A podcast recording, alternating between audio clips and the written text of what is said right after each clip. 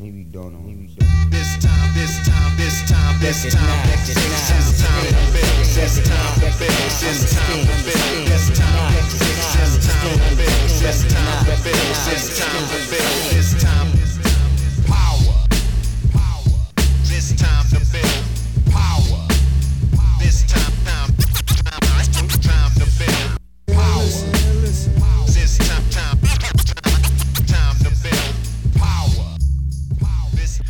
false ceiling. Has your skill set limited your training gains?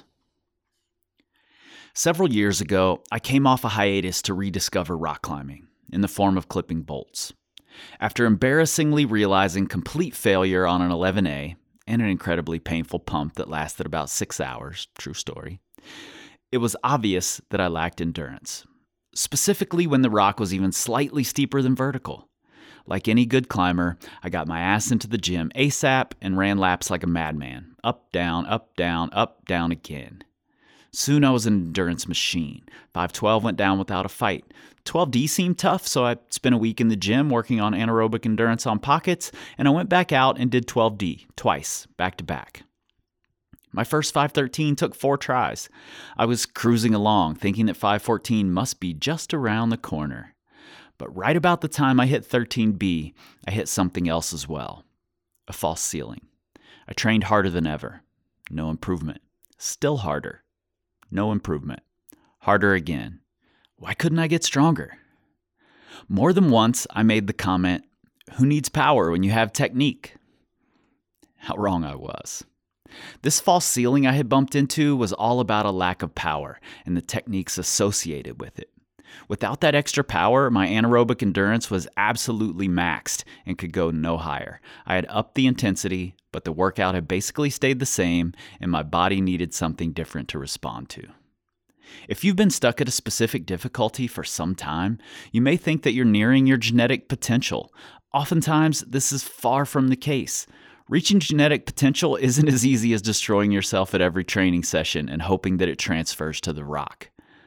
Examine your training. Has it gone through any dramatic changes in the last year or two, or have you, like so many others, succumbed to the trap of repeating a familiar workout ad nauseum? Let me say this if you have a glaring weakness, consider yourself lucky. Realizing that my power was a major weak link was the last easy conclusion I've come to regarding my training. When the weaknesses are harder to locate, the decisions about how to train become infinitely harder and the improvements minuscule. Count your blessings and let's look at your weakness and at how you're training. Here's how it usually plays out. You discovered some unique training tool or workout that sounded like exactly what you needed. After a few weeks of use, you saw great results. You kept with it and reaped the benefits for months. Then the results tapered off. Every time you were getting flustered at making little progress on the rock, you would just flog yourself harder in the gym. When you were about to drop the workout, you found some small reason to keep doing it. And on it goes. Stop. Now. Open your eyes and look very closely at your climbing. No excuses. No saying, oh, that's just how I climb. No citing that one time you tried to use the sloper instead of the crimp and it didn't work. Just an honest evaluation.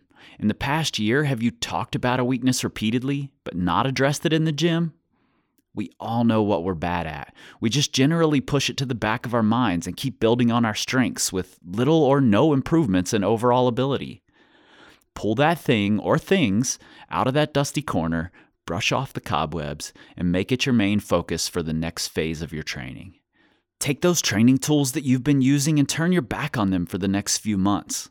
If you always do laps, go bouldering. If you always boulder, run some laps, and on and on and on. Yes, you. Maybe I'm beating a dead horse here, but I'll say it again. Most climbers I talk to have some excuse as to why they aren't training their weakness. Many of their workouts are the same every week, year after year. They talk, read, eat, and breathe training and climbing, but rarely make the necessary changes to their training to stimulate their body. The fact is, you will never get within earshot of your potential if you don't have a complete skill set. No matter how hard you train, no matter how much blood, sweat, and tears you contribute to the cause, you'll never get the job done without the tools. So, what are you waiting for? I understand it's scary. It's a blow to the ego to go into the gym and really suck in front of everybody, or even just in your own head. But how comforting is it to watch other climbers keep passing you up? Train smarter, not harder.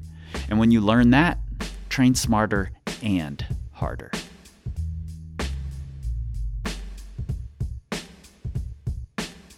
My name is Dale Wilson. I'm a data analyst around Power Company Parts.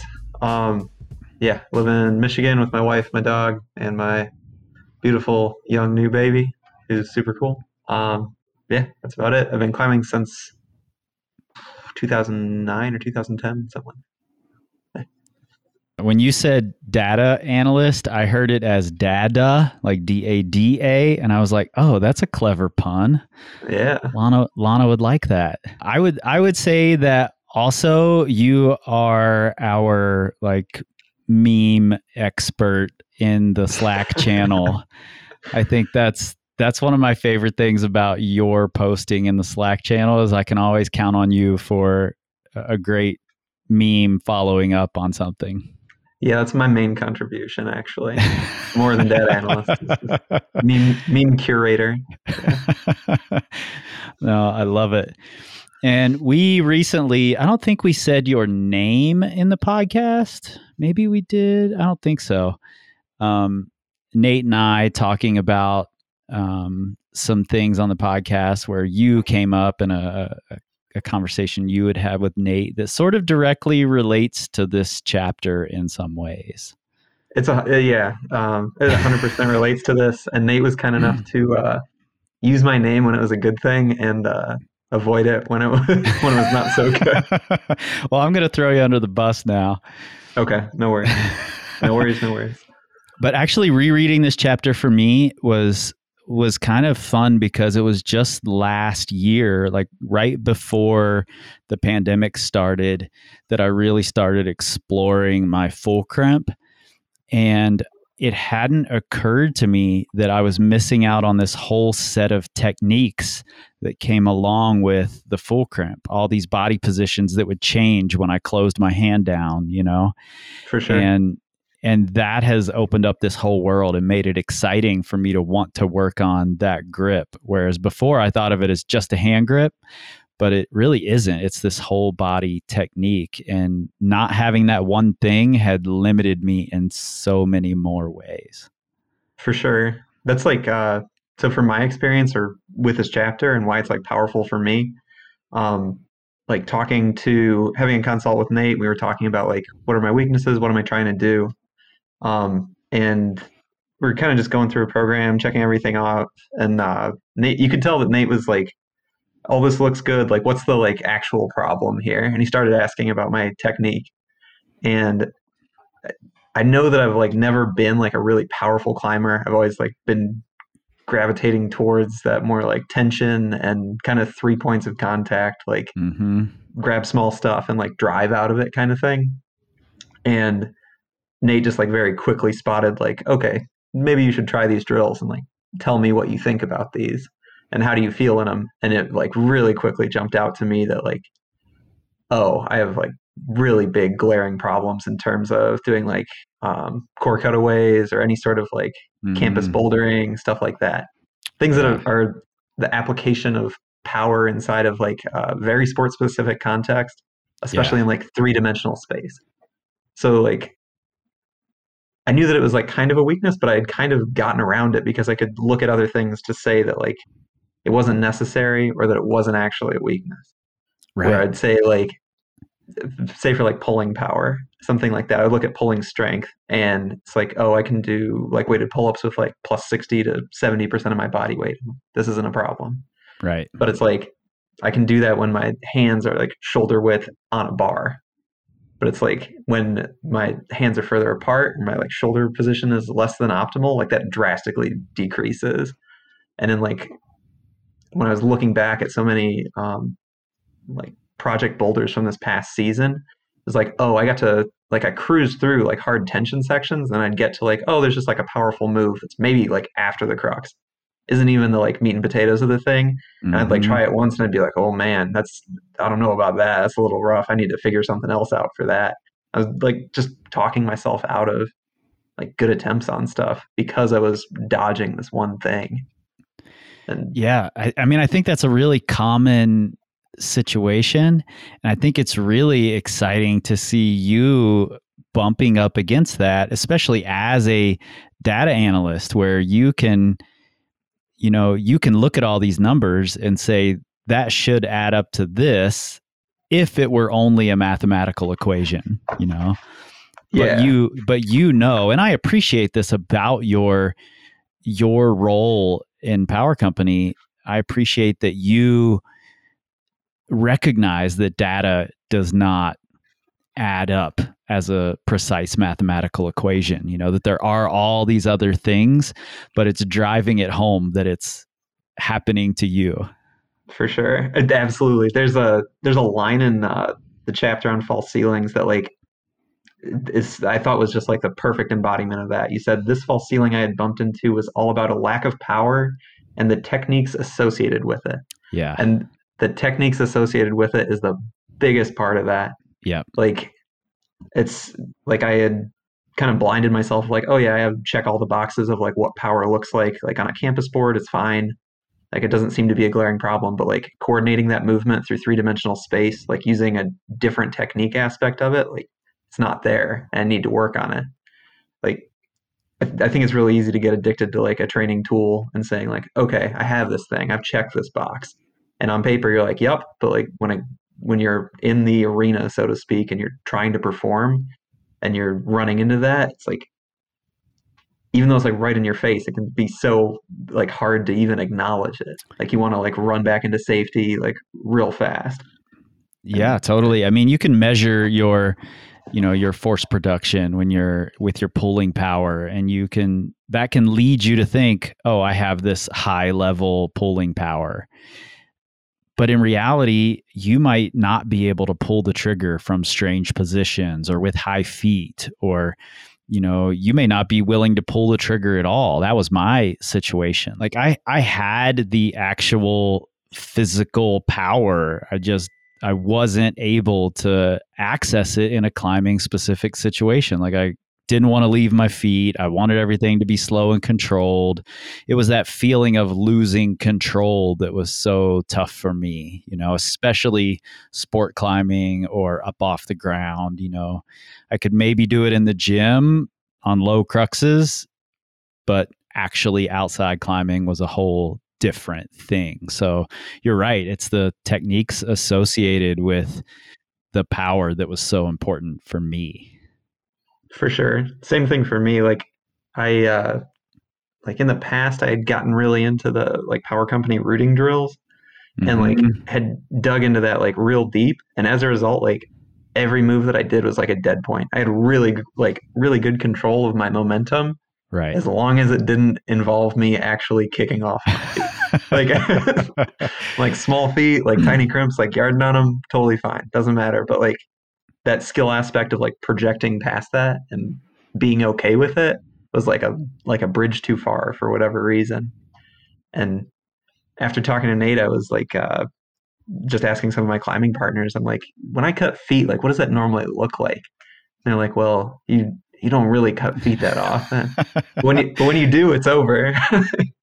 yeah, man. I'm like, oh, that's not good. And like once I saw this and I uh, ran some of the drills that Nate was talking to me about, I recorded video of it. I was like, oh man, like this is so obvious.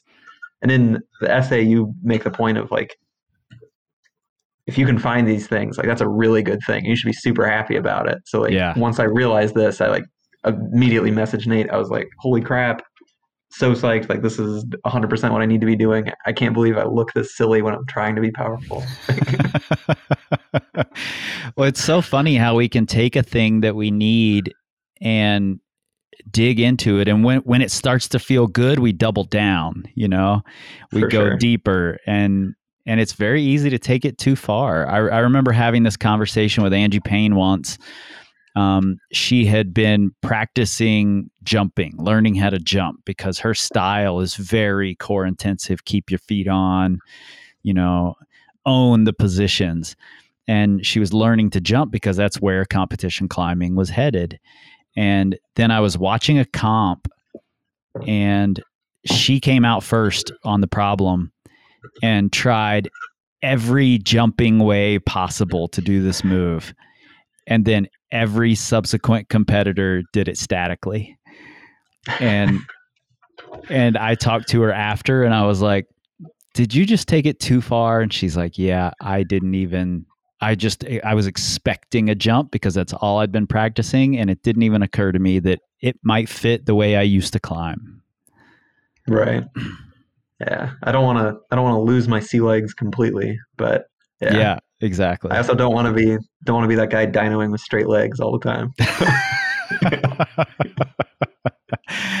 totally man i think it's it's so important you know to to take a look at your current skill set and ask where the holes are and i think that's that's really what this whole chapter is about like we're we're limited by the things that we the holes in our skill set so much but we very often don't look at where those holes are For sure. Or if we like I don't know it feels like a personal thing almost where some where like you like see a crux or something that you know you're gonna be bad at and you're like, oh I'm not into that. Like that's not totally like that's not what I'm into. And it's like it's not an audit of like like you being bad at this one type of move is not an audit of you as a person or something and you don't have to be freaked out about like failing on it. Like there's no you're not going to lose some sort of value because you don't execute this crux perfectly like or you've got something to learn from it but it that's the way that it feels sometimes where you're like i'm gonna yeah i'm gonna skip past this I'm, I'm gonna avoid these type of problems or these type of routes and cruxes because i know that like i'm probably not gonna do it as easily like Yeah. It does feel that way. You know, we we put a lot of emotion, a lot of our self-worth into how well we perform climbing, you know. It's just a just a natural thing to do. So it can totally feel like it it's a you know, a sentence on you as a person that you can't do this jump move. yeah for sure bad feeling Yeah, absolutely. And you know, it's it can totally start to color your entire climbing experience. You know, that you are the person who's really good at finding the static way around the jump and you start to want to own that story, you know. for sure And then there are these classic jump moves that you're like, I'm going to find the static way around it because that's what I do, you know. let me ruin this problem for myself real quick it's so easy to fall into all of these traps. And really that's ex- what this whole book is about is trying to avoid the easy to fall into traps. for sure and yeah i know that you like uh like a lot of the base on this is like nine out of ten climbers like as a Mhm. starting point idea like Yeah. growing out of growing out of that kind of mindset. And like yeah that's a 100% like i think Dave MacLeod puts it as like your weaknesses are your en- are your enemies. Like that's like or your your tastes are your enemies. Like that's what you have to like constantly be looking out for. It's like what do you like doing? Like do you do it all the time to avoid doing other stuff? Yeah. like I had uh this past year like I always knew that I was like kind of bad at power, but I just didn't want to admit it, I guess. Mhm. And like with uh my son being born um this past January, I couldn't train for like 3 months and we had a trip coming up to go to the new so I was like I don't really want to push the grade, but maybe like it'd be a good trip to like try like flashing stuff and see if I like my skill set's still around and try flashing different things. And I had thought of like a couple fives that were like um like one of them very classic but very much in my style like overhanging face climb. And there was Mhm. another one that's like v5 dyno and i was like i think i can do i think i can flash both of these. But i'm like they're going to require different things but like let's just test the skill set and see where it's at. And like the outcome was the same. Like did both of them. But i knew that like standing in front of one of, one of them looking at it i was like i'm going to flash this. I'm 100% confident in my Yeah. ability to do this thing. Yep. other one like blacked out trying on this dyno and like got it but like literally like lost it for a few seconds there and so like outcome was the same but there's like a lot of subjective feedback inside of that that i like like in that experience you in that experience like in that moment you're getting that feedback but like after that like high comes down and you're like looking at it later, you're like, oh yeah, I did that one. Like, like oh yeah, it was fine. It's like the experience on these two things, even though the outcome was the same, totally different. Like lots of lessons to be learned in one, whereas other one was like very enjoyable and like I don't know, just like uh, much more my style versus like the hard thing that I should be doing, even though they're technically the same. The thing you enjoyed more is the thing you learned the least from, you know, and it's just such a valuable thing to recognize those subtleties and that nuance inside those data points, you know? Yeah. And uh, like I said in the beginning of this, I, I that's one of the things I really appreciate about your approach to, you know, looking at the data and talking with all of us about the data is that you're able to look at the nuance um, and, take it into account. You know, I appreciate the time you put into writing to people who are, you know, have taken the assessment and saying, this says this, but this isn't necessarily what it means, you know? And for sure. And I think that's just such a valuable part of having you on this team. And, and I appreciate you taking the time to do this. You know, like I said to you earlier, these these little chats are so much fun for me hearing how these chapters have have reached other people. So so I appreciate it. I can count on my friends to call me out when I'm at the boulders, but it's good to have a book so that I can get called out in the comfort of my own home. You know? yeah, absolutely. Well, I'm glad I could provide that for you. awesome, man. Thank you a ton for doing this, and I will talk to you again soon. No problem, man. Much appreciated.